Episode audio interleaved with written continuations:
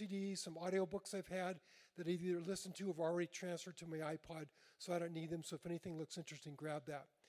Uh, this is this the intersection of science and faith has been a passion of mine for about 10 years. I've been giving talks on and off for about eight years. I have started speaking to a non Christian audience primarily. And so this will be different if you're used to going to church meetings. I'm not, you're not really going to get the assumption that I'm speaking to Christians. I'm going to, to me, the commonality here is people that are interested in seeking truth and realize science is just another way of getting at that. So, what we might have in common is we have a journey to learn, a journey to grow, and an interest in science, and maybe we haven't come to the same conclusions, but at least we're willing to think about things. Um, I've uh, spoken a number of times to different audiences, and, and my background, I have an undergrad degree in physics out of UCLA, so I tend to gravitate towards the physics aspect of things. Currently, I work in the entertainment industry, something completely unrelated. So, uh, so that's so that's the history. That's the history there. Um, take out. There's some handouts in front of you, and grab the first one that says topic list. It looks like this, and this kind of gives you a roadmap of, of what this series will look like. Um, I'll turn the lights up. Let me turn the lights up brighter now since we don't have the overhead. Let me go ahead and turn these up all the way. The first five topics, this is a tour through Genesis chapter 1, basically, from a scientific perspective. And um, you can see the, this walks through, we're going to walk through the beginning of the universe, the sequence of everything that happens through the appearance of man. You see a line drawn underneath this, and when I go through these first five topics, I walk through several, hit several different points that could easily be a jumping off point to go to go a whole nother direction. And this is what we're going to do. I'm going to do something a little differently in this next year.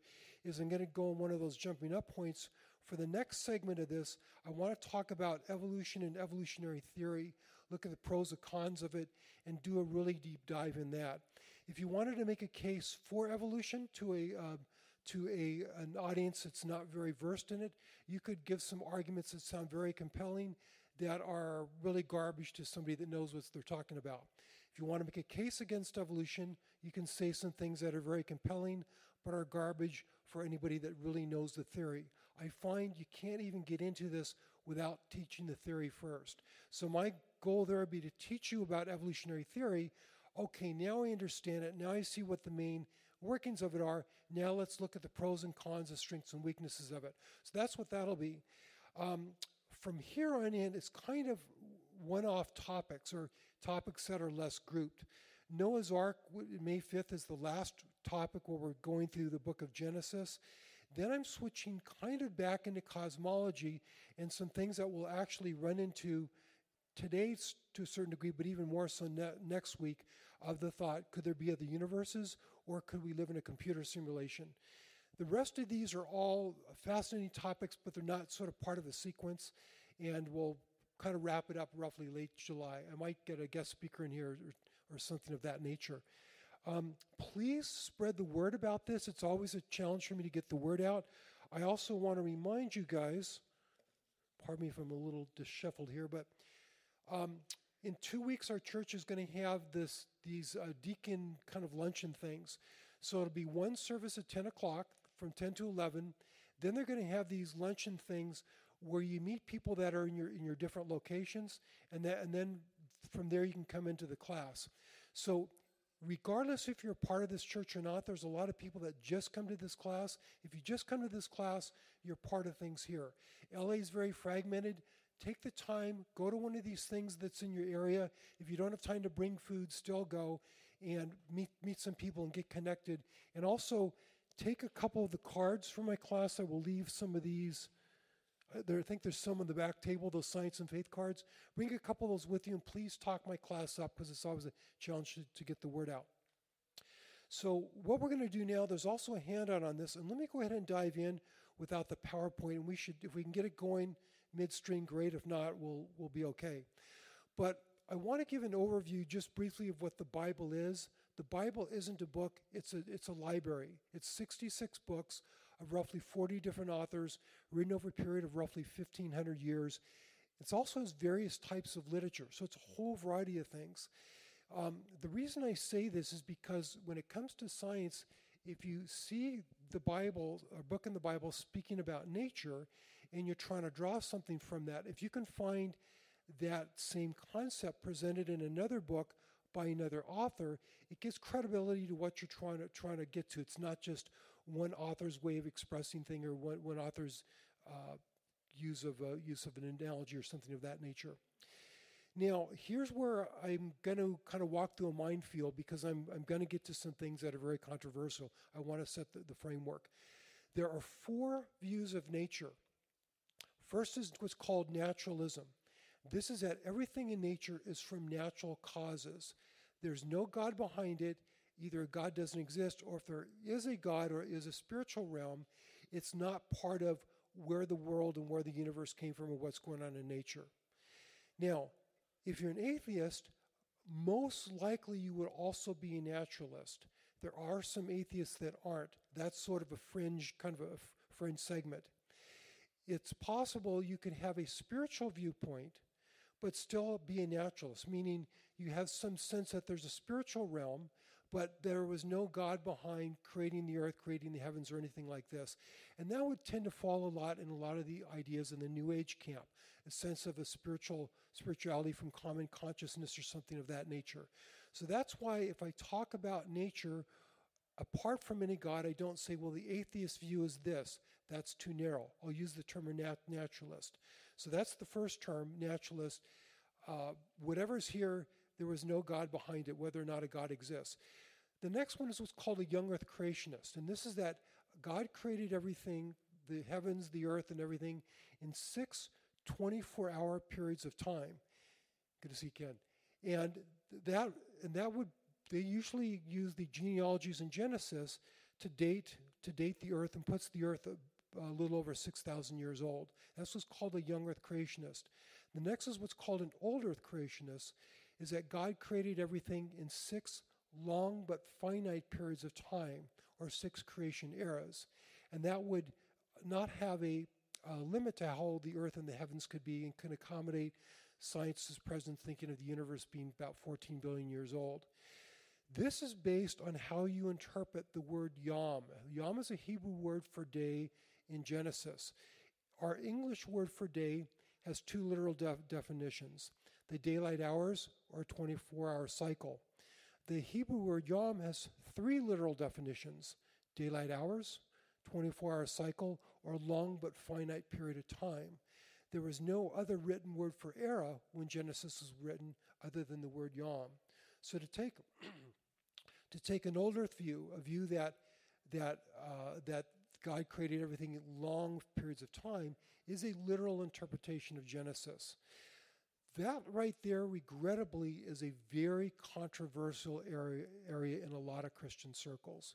You get people saying in some parts of the country that you cannot be a Christian unless you think that everything was made in six 24 hour periods and the earth is a, little over 6,000 years old. Very hard to support that scientifically, and there's a lot of people that are raised Christians that are now atheists because they've been told you can only be a Christian if you take that viewpoint. Uh, the last one is what's called theistic evolution or evolutionary creationism. This is the same as an old earth creationist until it comes to life forms. And where do life forms come about? Did God make life forms out of some type of creative process? Or did God only use evolutionary processes to, to create life? And a, a theistic evolutionist would say God created life solely through an evolutionary process, whether that was guided or not guided. So those are the those are the four diff, different camps that are, that are out there. Um, this deserves an hour right here. The theology behind all this deserves an hour. That's one of those minefields, like mines I just stepped on. I'm going to put that aside. If there's interest, I can do a talk on that. Um, I'm just curious how many, if there's any people here that the theological aspects of a older earth versus a young earth uh, viewpoint are kind of critical to them or pretty important? I'm just curious. Okay, a couple. So what I'll do is afterwards, let me give you. I can send you, point you to uh, um, uh, some resources that kind of take a deeper dive into that. But other parts of the country, you I would ask that question, just about every hand's going to go up. So to kind of let you know what's out there. So now what I wanted, now we're going to start, this is the background of a lot of the theology behind this, and we're going to start getting into things. Uh, I want to start with the concept of time. What is time itself? We, we kind of take our viewpoint of time as for granted, but I want to start with four aspects of time. And this is how people have thought at different times in society. First, a time is circular, and this would be where we have our lives, we, we have kids, and we get older, we eventually die off, our kids have kids, they have kids, and eventually more and more generations will be born. Pretty soon, our great grandparents will be born, our grandparents will be born, our parents will be born, and we'll be born, and we will end up back in this room, the same people living this life again, like we're on some continuous loop. Now, that, that viewpoint doesn't really have, hold a role in science. This is more of like a mythological view that life is just some big kind of circle. The next three are going to play a big role in science in the 20th century. The next is time is cyclical, not circular. An example of this is we'll get older, we'll have kids, our kids will have kids, and eventually people like our grandparents will be born, people like our parents will be born, people somewhat like us will be born having a similar experience, but not just like us. And this would be similar to, say, the academic year in school. You, you start in school in September, you kind of go to class, you then you hit midterms, you hit finals, and you start the next semester, you go through that, summer vacation. Then you, you hit your next academic year, year academic year again. It's very similar. It's the same structure, but different materials. Some of the kids are the same, some are different, but you're kind of in this cycle. This is also similar to the concept of reincarnation. Okay, people sort of going through cycles, not living an identical life again, but going through another cycle. The next one, next, the last two are linear. One is that time is linear. It's not in any cycle. It's not going to reincarnate. It's not going to cycle around, but it's infinite, meaning every if you could go back in time, every step you take back in time, you could always take another step. There's no wall you're going to run into. Time goes infinitely in the past and may or may not go infinitely in the future. You don't know, but no sense of there being an end. But time is linear, doesn't cycle, it's, it's infinite. The last one is time is linear, but it's finite. Time may or may not go on forever going forward. But if you start walking back in time, you'll eventually get to a place where you cannot take another step, where there's a wall, where there's a beginning. Okay, so those are the four different views of time. Now, when we get in, the Bible has a, very, now let's look what the Bible says on this thing. In the beginning, God created the heavens and the earth. The term heavens and earth is, is what's called a compound noun. They only had about 6,000 written words in Hebrew when Genesis was written and used a lot of compound nouns. When you see heavens plural and earth put together, that means the entirety of the physical realm. Because you look up at the heavens and the earth, that means everything. If you hear heaven singular and earth used, like heaven and earth, it's referring to the spiritual and the physical realm. It's referring to something different. Heavens and earth is a term to, to, is the closest expression they would have to say what we understand now as the universe. So in the beginning, God created the heavens and the earth. What that's really saying is in the beginning, God created the universe. Okay, so that's what that statement is. It talks gives some specifics about this creation, which are different than other creation stories in other religions. Talks about a single point beginning, some type of creation event. It wasn't that some of it was created now, some of it was created later. Yes, you see the process of creation through Genesis, but in terms of the heavens and the earth, you got this creation event.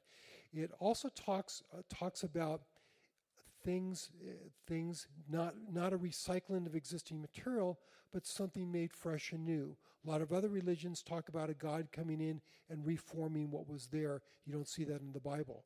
Talks about with the beginning, it makes a statement about time. Time is linear, but it's finite. There was a beginning to things. Okay, makes that statement. Um, it talks, uh, other passages in the Bible talk about God experiencing time differently than we do. You know, a day, a day to us is a thousand years to us is like a day to the Lord, or those kinds of comments. Um, it also talks about a universe that was made for a purpose. And this isn't all, all in Genesis, the first chapter of Genesis, but when we get to some other scriptures.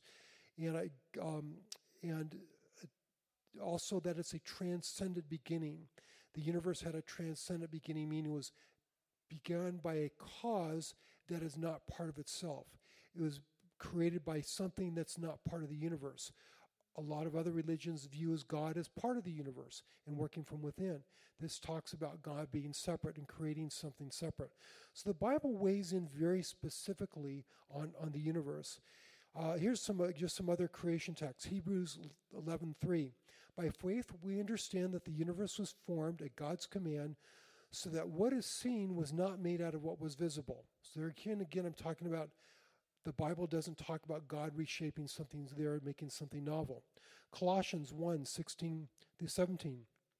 For in him all things are created, things in heaven and on earth, visible or invisible, whether the thrones or powers, rulers or authorities, all things have been created through him and for him. He is before all things, and in all things all, all talk together. So it talks about God being before things, being separate from all things. Now, how would being taking that Christian view, how would that have sat with science in the early part of the 20th century, like end of 1800s rolling to the 1900s? At that time, science has what's called the steady state model of the universe. And this is the idea that the universe always existed, okay? Um, it had no beginning. If it had a beginning, it wasn't billions of years ago, it was trillions of years ago. And there's reasons they would think that. They also figured that the universe is infinitely large and nothing special about it, just kind of a run of the mill universe.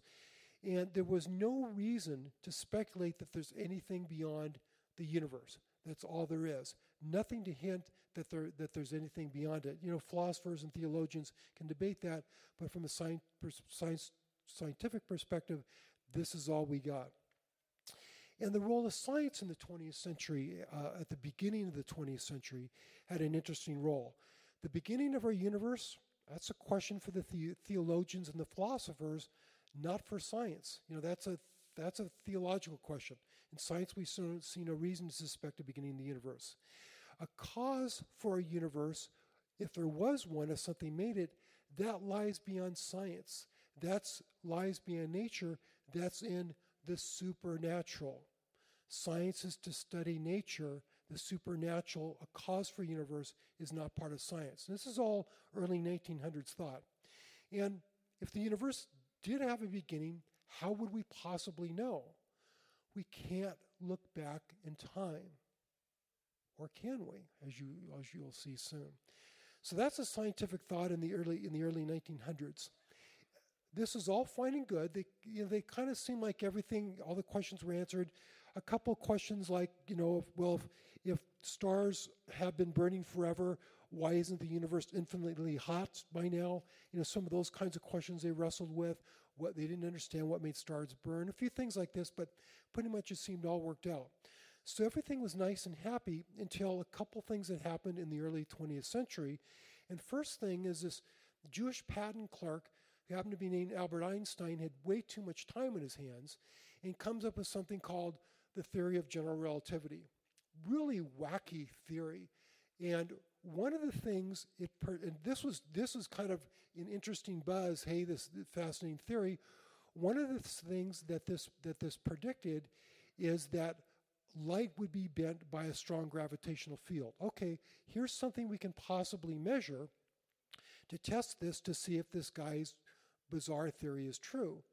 Well, how you would do that is if I'm looking at a star way out there, okay, that star is going to look like it's in that position. However, if I wait till the Earth is oriented so the sun is right next to that star, that sun is a massive gravitational field, the light from that star should be deflected where it looks like it's over here because it's being bent from the gravity of the sun. The problem with that is the sun is so extremely bright you can't you can't see any stars behind it. The light from the sun is just overwhelming except during a solar eclipse. Solar eclipse, the moon is just the right size to block out all the light from the sun, but not much more. So you can see stars now that are on the edge of the sun and see if they're deflected. So fantastic. Now we've got a way we can test Einstein's theory. They had to wait till the next solar eclipse, which is 1919. They sent a couple teams out. I think one was to Brazil. I forget where the other one was, with some telescopes to make some very careful, careful, careful, careful measurements. They made these measurements, see where the star looks by calculations of orbital mechanics and different things. They know where it should actually be. And lo and behold, the light from the star was deflected just like Einstein's theory predicted. Einstein's theory of general relativity is, com- is confirmed. He's now catapulted into stardom status. And this is a really revolutionary thing. One of the things about that his theory predicted is that our universe should be expanding. This is an idea that he greatly resisted, and he actually plugged a term into his uh, into his formulas to counteract that to try and get a stable universe, which later he admits was the biggest blunder in his career.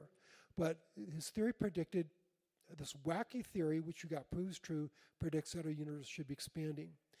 The next thing that happened is the discovery of something called the redshift. I, to explain this, I want to explain what was called the Doppler effect. Supposing after church you're getting you're walking down the hill, you're getting you're getting ready to cross Mulholland, and you got these cars, as they go zooming by, you know, and you're trying to get across without getting flattened by a Maserati, which is a real problem for the church. Can't tell you how many members we've lost because they've gotten flattened by Maseratis trying to cross Mulholland. But anyhow, so be careful. The reason that car, that that car sound sounds higher pitched when it's coming to you and lower pitched when it's going away is a car the speed that that car is traveling is significant compared to the speed of sound and as it's coming towards you it's compressing the sound waves. It's like it's chasing its own sound waves. As it passes you it's effectively stretching the sound waves. And this is where i, I, I regret i can't show a slide on this um, because it's it's it's um, it's kind of moving as it gives one sound wave, it moves away before it gives the next, before it gives the next, as if they're being stretched apart, and then they sound lower pitched. Similar if you've, if you've been in a boat when it's kind of going kind of slowly before it makes a, like a really strong wake, you can see the ripples in front of the boat seem compressed, the ones behind it kind of seem stretched out. That's the same type of thing.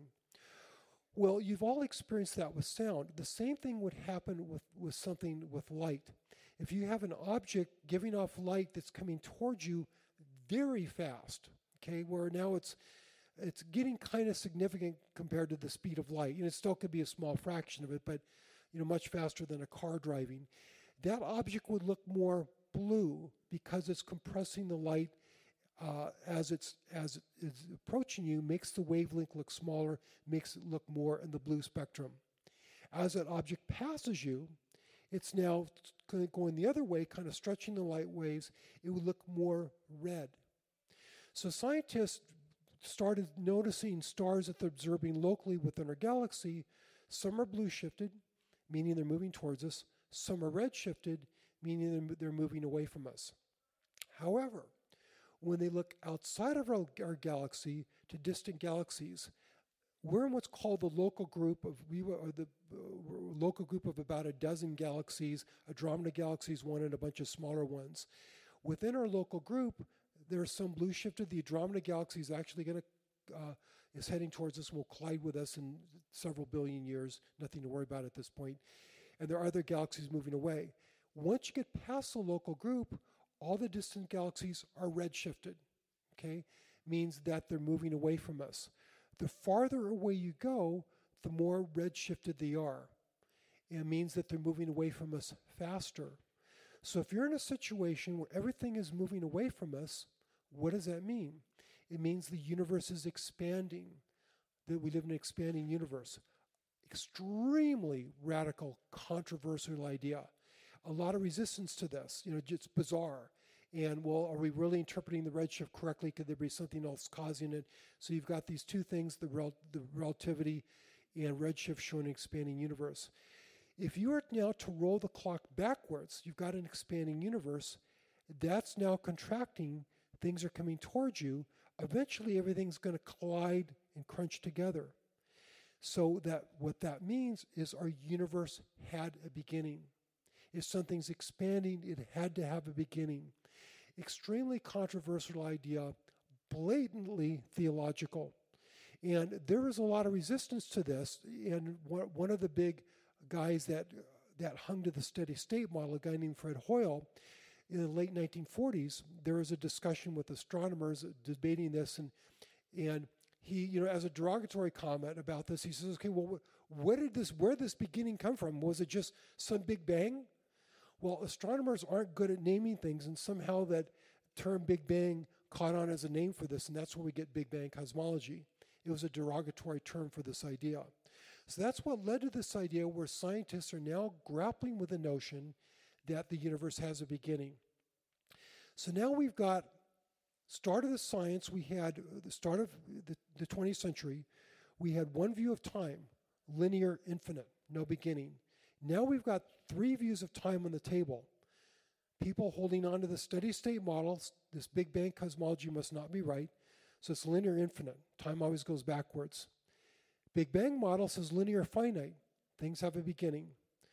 Um, and that fits very well with Christian theology. Linear infinite is very good for naturalism because with no God, you don't need a, with no beginning, you don't need a beginner or a God. The third one is cyclical, and the reason for this, if we are in this Big Bang, if everything's extend, expanding, will gravity eventually pull on it and bring it back together and cause it to collapse again? And if that happens, will it, for lack of a better word, bounce and start expanding out again? Are we just in one of these expansion contraction cycles? And they refer to that as there going to be something maybe we'll call the big crunch coming up. That fits very well with an Eastern view, with a Hindu view. And I believe uh, some of the Hindu Vedas talk about the universe reincarnating in something like 3 billion years. So you can see the, the philosophical and theological views to this. Well, eventually, what happens is we get to um, the 1964, they discover something called the cosmic microwave background radiation.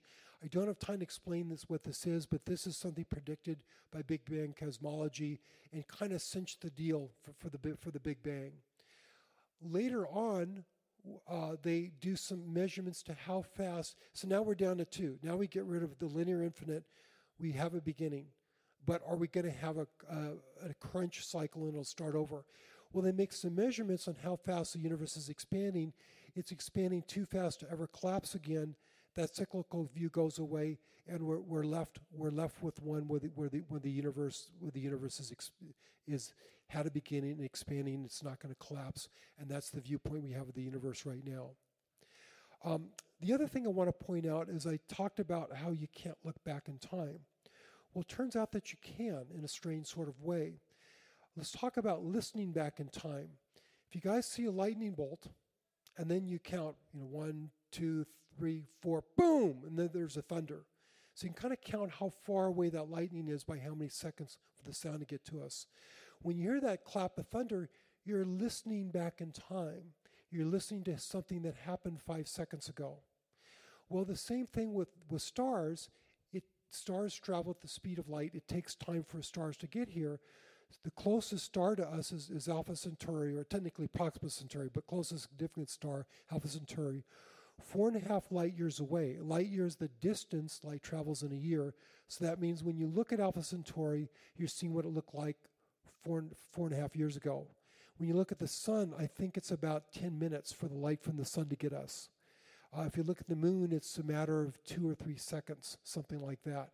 So by looking at distant stars, you are you are looking back in time, and we can we can actually look back and see things that are as far away as 13 billion light years away, meaning we're seeing light that left that distant galaxy 13 billion years ago. So we can visibly see what the nature of galaxies look like in their position up to 13 billion years ago. With the Big Bang cosmology, by doing measurements on how fast everything's expanding, they're putting the beginning of the universe at 13.8 billion years ago. So, in a sense, we can look back in time. And with all this, what nobody expected is that we can see a beginning. So, here is now, remember what I told you what the role of the scientist was the beginning of the 20th century? Look how it's changed. Here's the role in the uh, late in the 20th century. Before the beginning of the universe is a question for the theologians. Now the beginning of the universe is the, is the hot topic in astrophysics, very studied. This is now front and center in science. The cause of our universe uh, that they realize lies beyond our universe. So, dare I say that if the study of our universe is studying of nature, studying for what's natural. Science is looking for the cause of our universe. Dare I see that that's technically is in the supernatural? So now what's in beyond our nature, whether you want to call that the supernatural something else, is one of the hottest areas of science right now, of speculation and study and theories. And scientists are aware now that yes, we can look back in time. We're looking at distant objects, seeing how things look different.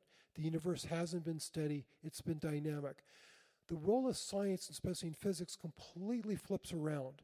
Questions that were for the theolo- theologians are now are now front and center. So what we know now, our universe had a beginning, had a creation event. A universe had a creation event 13 billion years ago a transcendent beginning. It was caused by something that transcends our, our universe, a single point beginning, and strong agreement with Christianity, where you would have had a hard time reconciling the Christian creation account of our universe with the view of science in the, in the 20th century, century.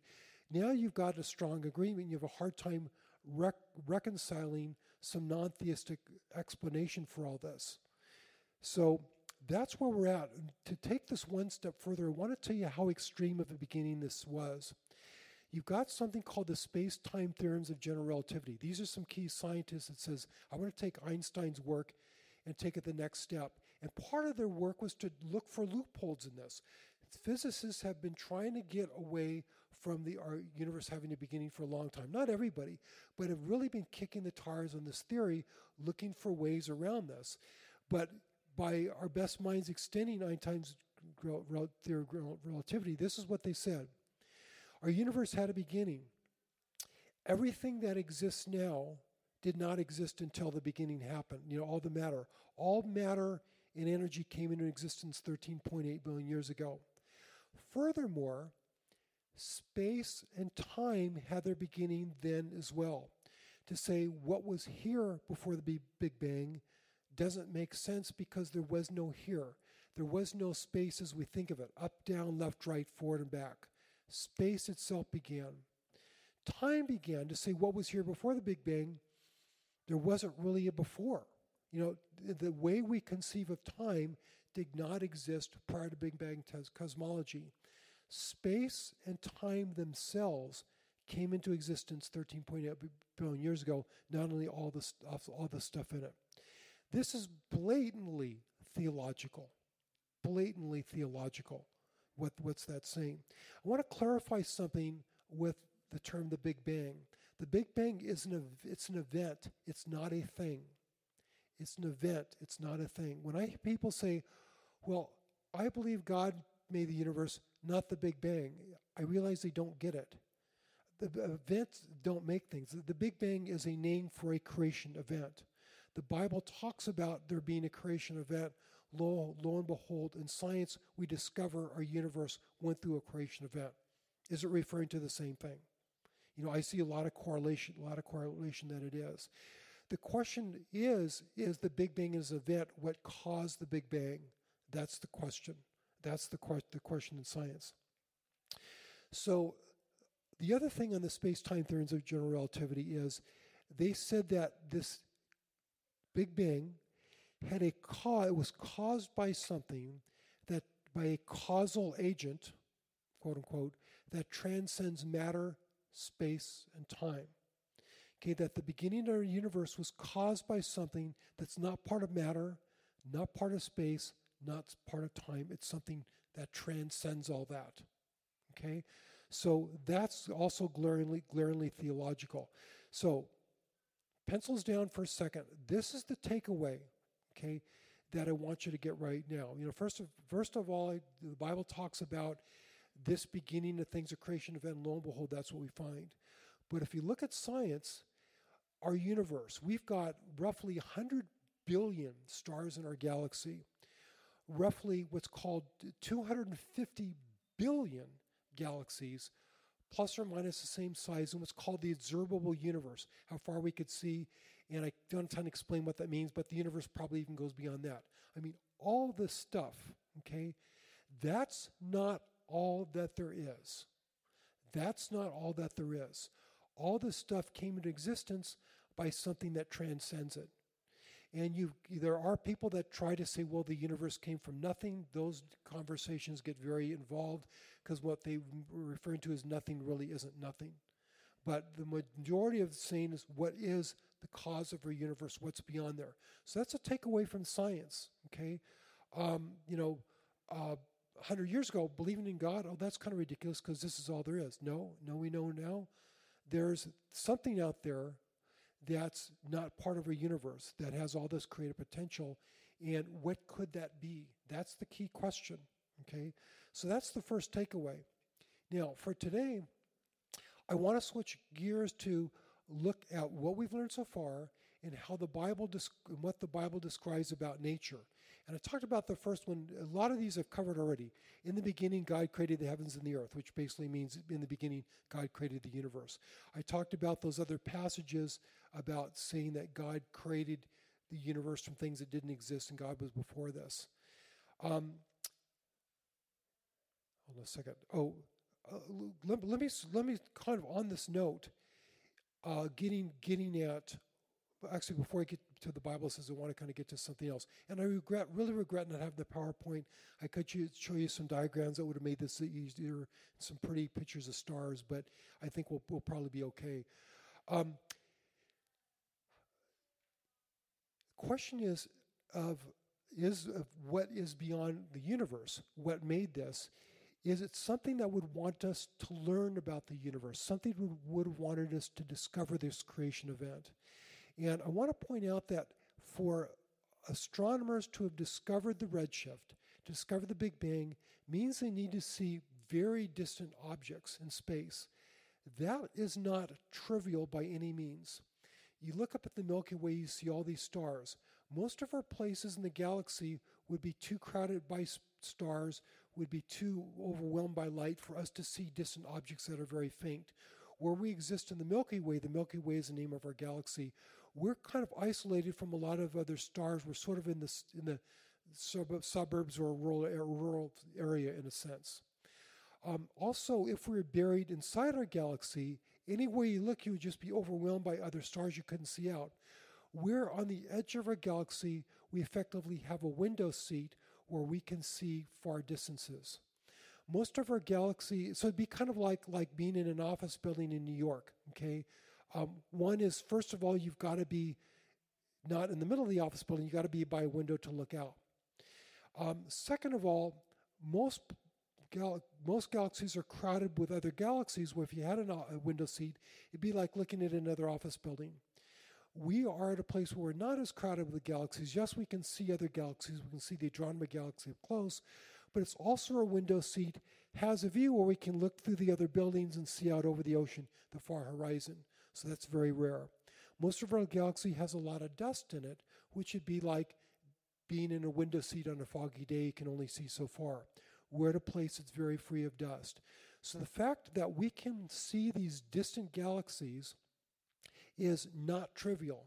It's this, is this something wanted us to be able to look that far? Is this something wanted us to be able to look far into the heavens and discover, yes, our universe did have a beginning? Psalm 19, verses 1 through 4. The, declare, the, the heavens declare the glory of God, the skies proclaim the work of his hands. Day after day they pour forth speech, night after night they reveal knowledge. They have no speech, they have no use for words, no sound is heard from them, yet their voice goes out into all the earth and their words to the ends of the world. Um, I want to now talk about something else here. Let me get to my notes.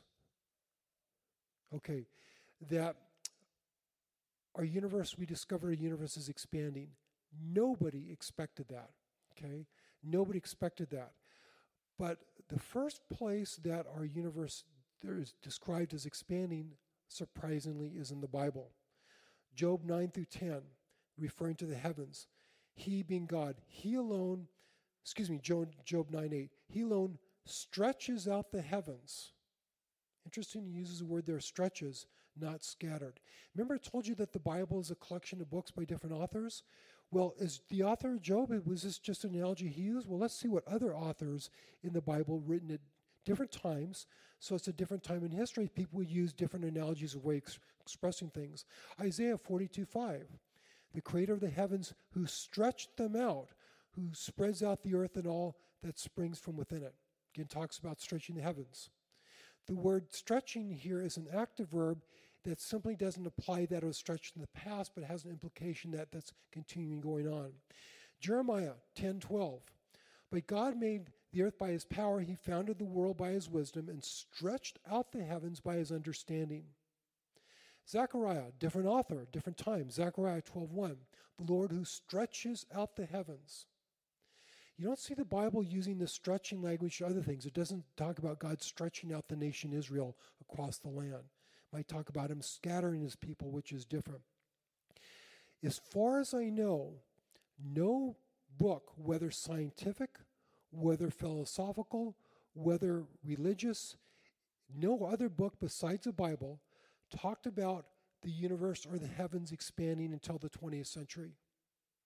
The one exception is a thousand years ago, Jewish rabbis reading this stuff and commenting on it said, "Wow, if you look at how this is, how this is written, it sounds like the heavens are getting bigger." Other than that, no other book besides the Bible has said this until the 20th century. Okay, um, I hope you guys are hanging in with me. I know this is not as interesting without the pretty pictures. Give me just another couple minutes. I'm gonna I know I kind of stretch your mind a bit, but I will kind of give it one last big stretch here. And this is a little kind of hard to think of. Imagine I have a handful of marbles in my hand, okay? And I go over a table and I drop the marbles onto the table. Okay, they're going to fall and they're going to scatter, they're going to roll across the table. The marbles are going to get farther apart, not because the table's changing, but because they're rolling away from each other across the table. That seems very obvious, right? Now let's look at another analogy. Take a balloon, fill it up halfway. Take a, a marking pen, put some dots on the balloon. Start blowing more air into it. Those dots are getting farther apart. Those dots are scattering and moving farther apart from each other. Not because the dots are moving on the surface of the balloon, but because the fabric of the balloon, the surface of the balloon, is stretching, it's expanding. You see the difference? In both cases, the marbles are moving farther apart and the dots are moving farther apart, but for very different reasons.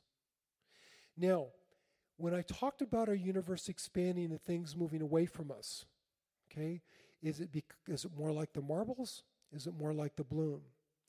Well, it turns out locally, things are moving within space. So locally, stars moving around are like the marbles rolling on a table. I'm traveling through space, uh, moving over here. It's not because space is stretching me over here.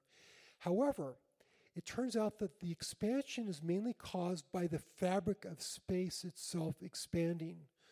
Once you get farther away, kind of far away from our galaxy, the predominant factor is that space itself is stretching and dragging galaxies along with it.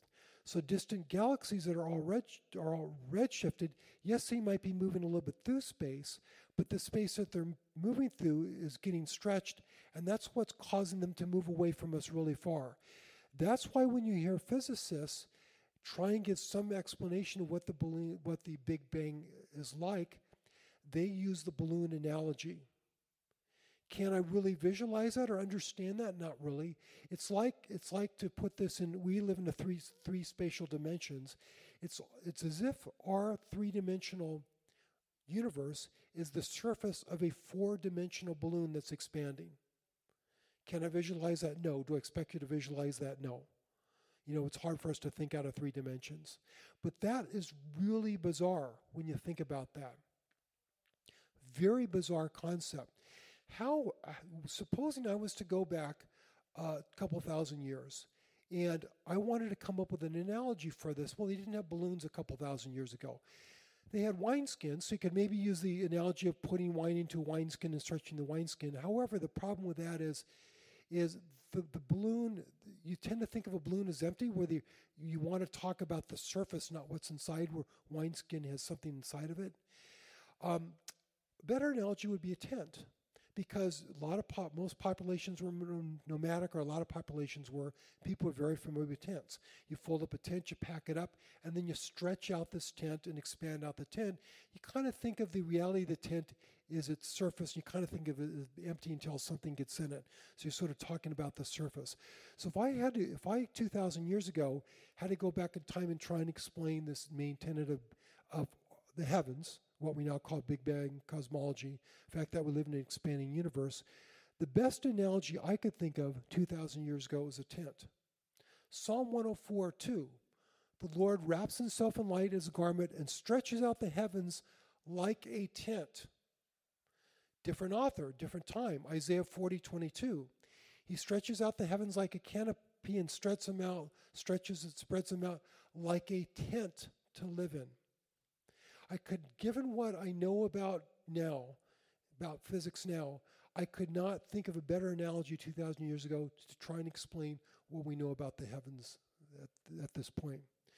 So that is verse 1 of Genesis. And we'll, uh, we've got, we got uh, four more weeks of this to get through Genesis. So let me kind of turn it over to questions and comments and that kind of thing. Uh, would be Moses. Now, I would say Moses is maybe the compiler of Genesis because he's taken a lot of stories that pre-existed him. Most of these stories, especially anything before Abraham, were all handed down kind of as, as stories passed through the community. So he's probably pulling the community and pulling it together. But that, but so he's technically viewed as the author. Anybody else? Yes.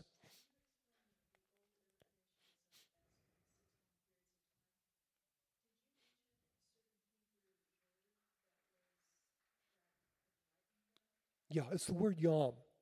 Yeah, now let me sort of dive into this a bit because this can be this can be a you'll depending which church you go to. I, of those three categories I talked of, young Earth creationist, old Earth creationist, theistic evolutionist. Depending which church you go to or which speaker you happen to get, you might get a completely different view. I fall in the old Earth creation camp because I see it as the best interpretation of Scripture, but also uh, scientific sciences overwhelmingly say the, the Earth is old. It's not 6,000 years old. The why I don't fit in theistic, theistic evolutionary camp is there are theological issues, but just from a scientific perspective, I don't see evolution as a complete explanation to life. Uh, definitely has contributed, but that's why I fit in this camp, and that's why I've got to do four weeks in evolution to kind of even give you defense why. But now let's look at the old earth, young earth creationist thing. The word for day is the Hebrew word yom. Okay, our word day, it's translated day in English. Our word day has has two literal definitions daylight hours or a 24 hour cycle. The Hebrew word yom had three literal definitions daylight hours, a 24 hour cycle, or a long but finite period of time. And so to take an old earth interpretation of that is a literal interpretation of, of that. Um, if you want to, Genesis 1, chapter 1 is a kind of a mechanical explanation of this, the, story, the story of, of history and life. Okay? Genesis 2 is now another take on it, getting into Adam and Eve. And you look what if you look what happens in, in Adam and Eve, all these all these things happen in day six.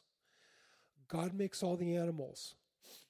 God um, creates Adam outside of the garden.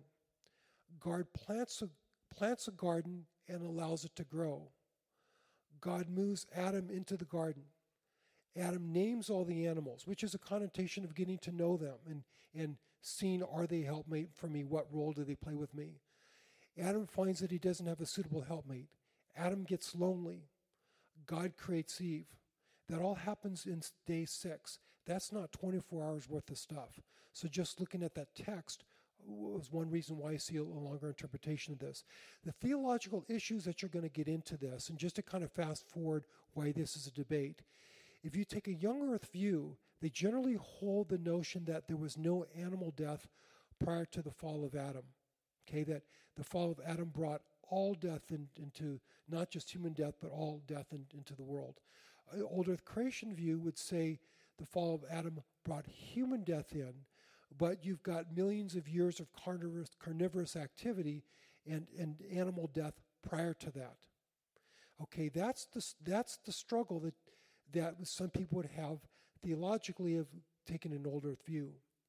The problem you're going to have with a young earth view, if there is no animal death prior to the fall, why on earth would God make carnivores?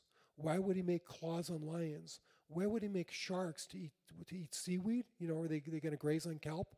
You know, these things are killing machines. Why would he make bats that have sonar to catch insects, to eat insects flying in flight? Why would he make that if there's no death? So either view you take, you've got some theological things you've got to wrestle with, so it's not a trivial question.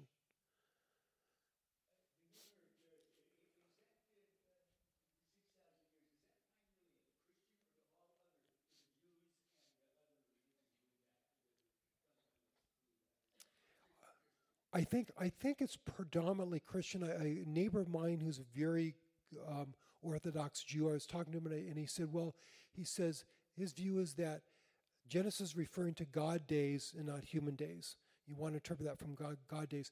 The part of the reason is Hebrew is a much more figurative language, and we get our our use of language more from the Greeks, which is much more of a specific type of language. We're trying to take a specific kind of Greek mindset and apply it to a language that was designed to be more sort of figurative. And a lot of times we, we kind of miss the significance of some of that. Victor.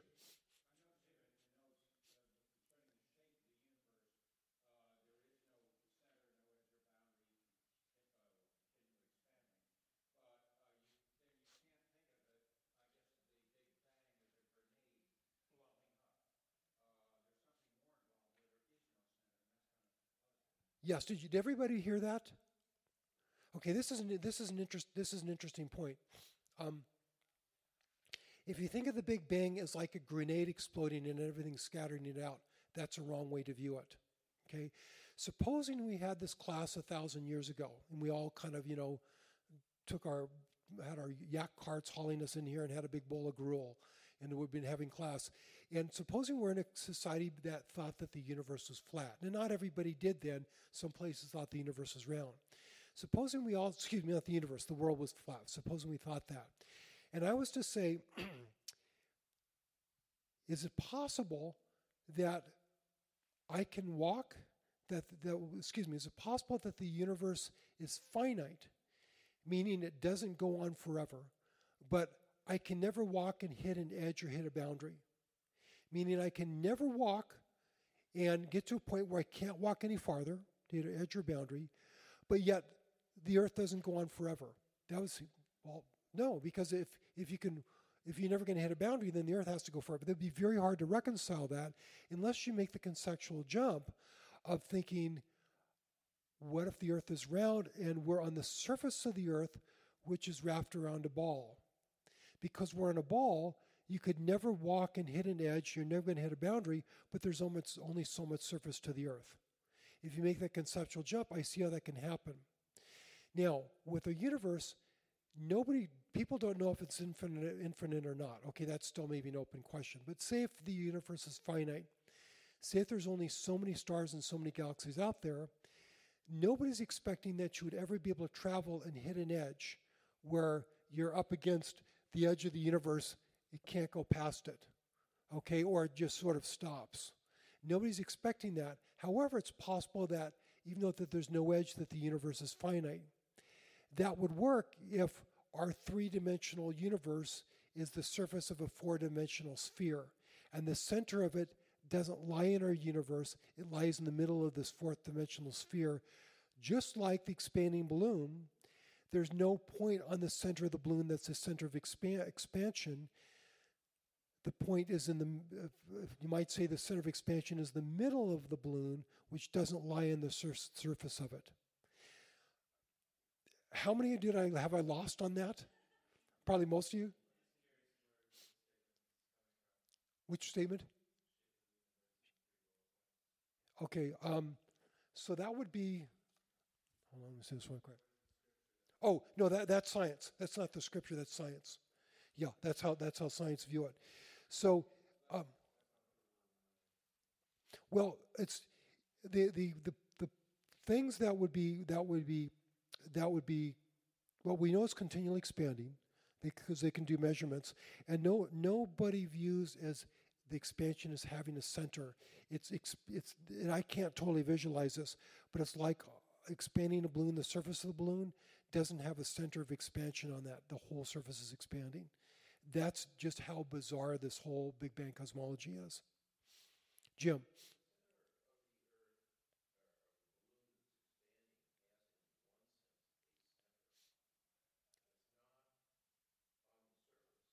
Correct. Correct. Yes, but if you are constrained to the surface of the balloon, yeah, but yeah, but like if you're a creature that only lived on the surface of the balloon, you could never see or travel to that center because it lies out of your two-dimensional surface. So that's the same thing as that that in our three-dimensional universe, if there is a central point of expansion, it doesn't really lie within our universe. I cannot visualize that at all. Nobody can. I mean, this this whole Big Bang thing is just bizarre. is just is just weird. That's one reason it got a lot of a lot of resistance when the when the when the theory first came out. Jim. Well, well, we have a fourth dimension time, but I mean like a fourth spatial dimension. Say if there's a if there's a was a fourth spatial dimension. Uh, this is let me sort of I don't want to beat you guys to death here. Um, let, let me kind of wrap it up.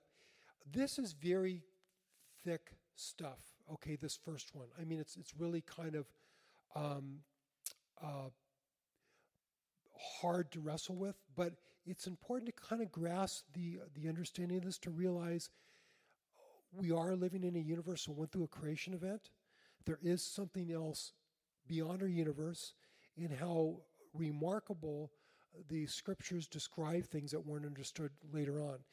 Next week, um, we're going to look. We're going to. We, okay, we talked about that. There's that there's something that lies beyond the universe.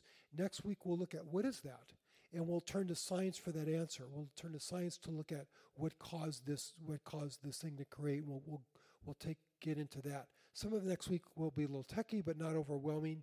So um, it'll be kind of get into some philosophy, and then after that, we're done with the. Uh, we'll start getting into the structure of the Earth, and you can kind of kind of see the list. So I've got a sign up sheet on the back. I have a weekly email I send out. If you want to be in my email list, I do it in class announcements. Sometimes we do dinner nights. We just say meet at a restaurant. So feel free to put yourself on that email list. Free CDs in the back. Feel free to grab those. And um, any, um, uh, you know, hope, hopefully I'll see you guys next week and please spread the word in the class. So thanks.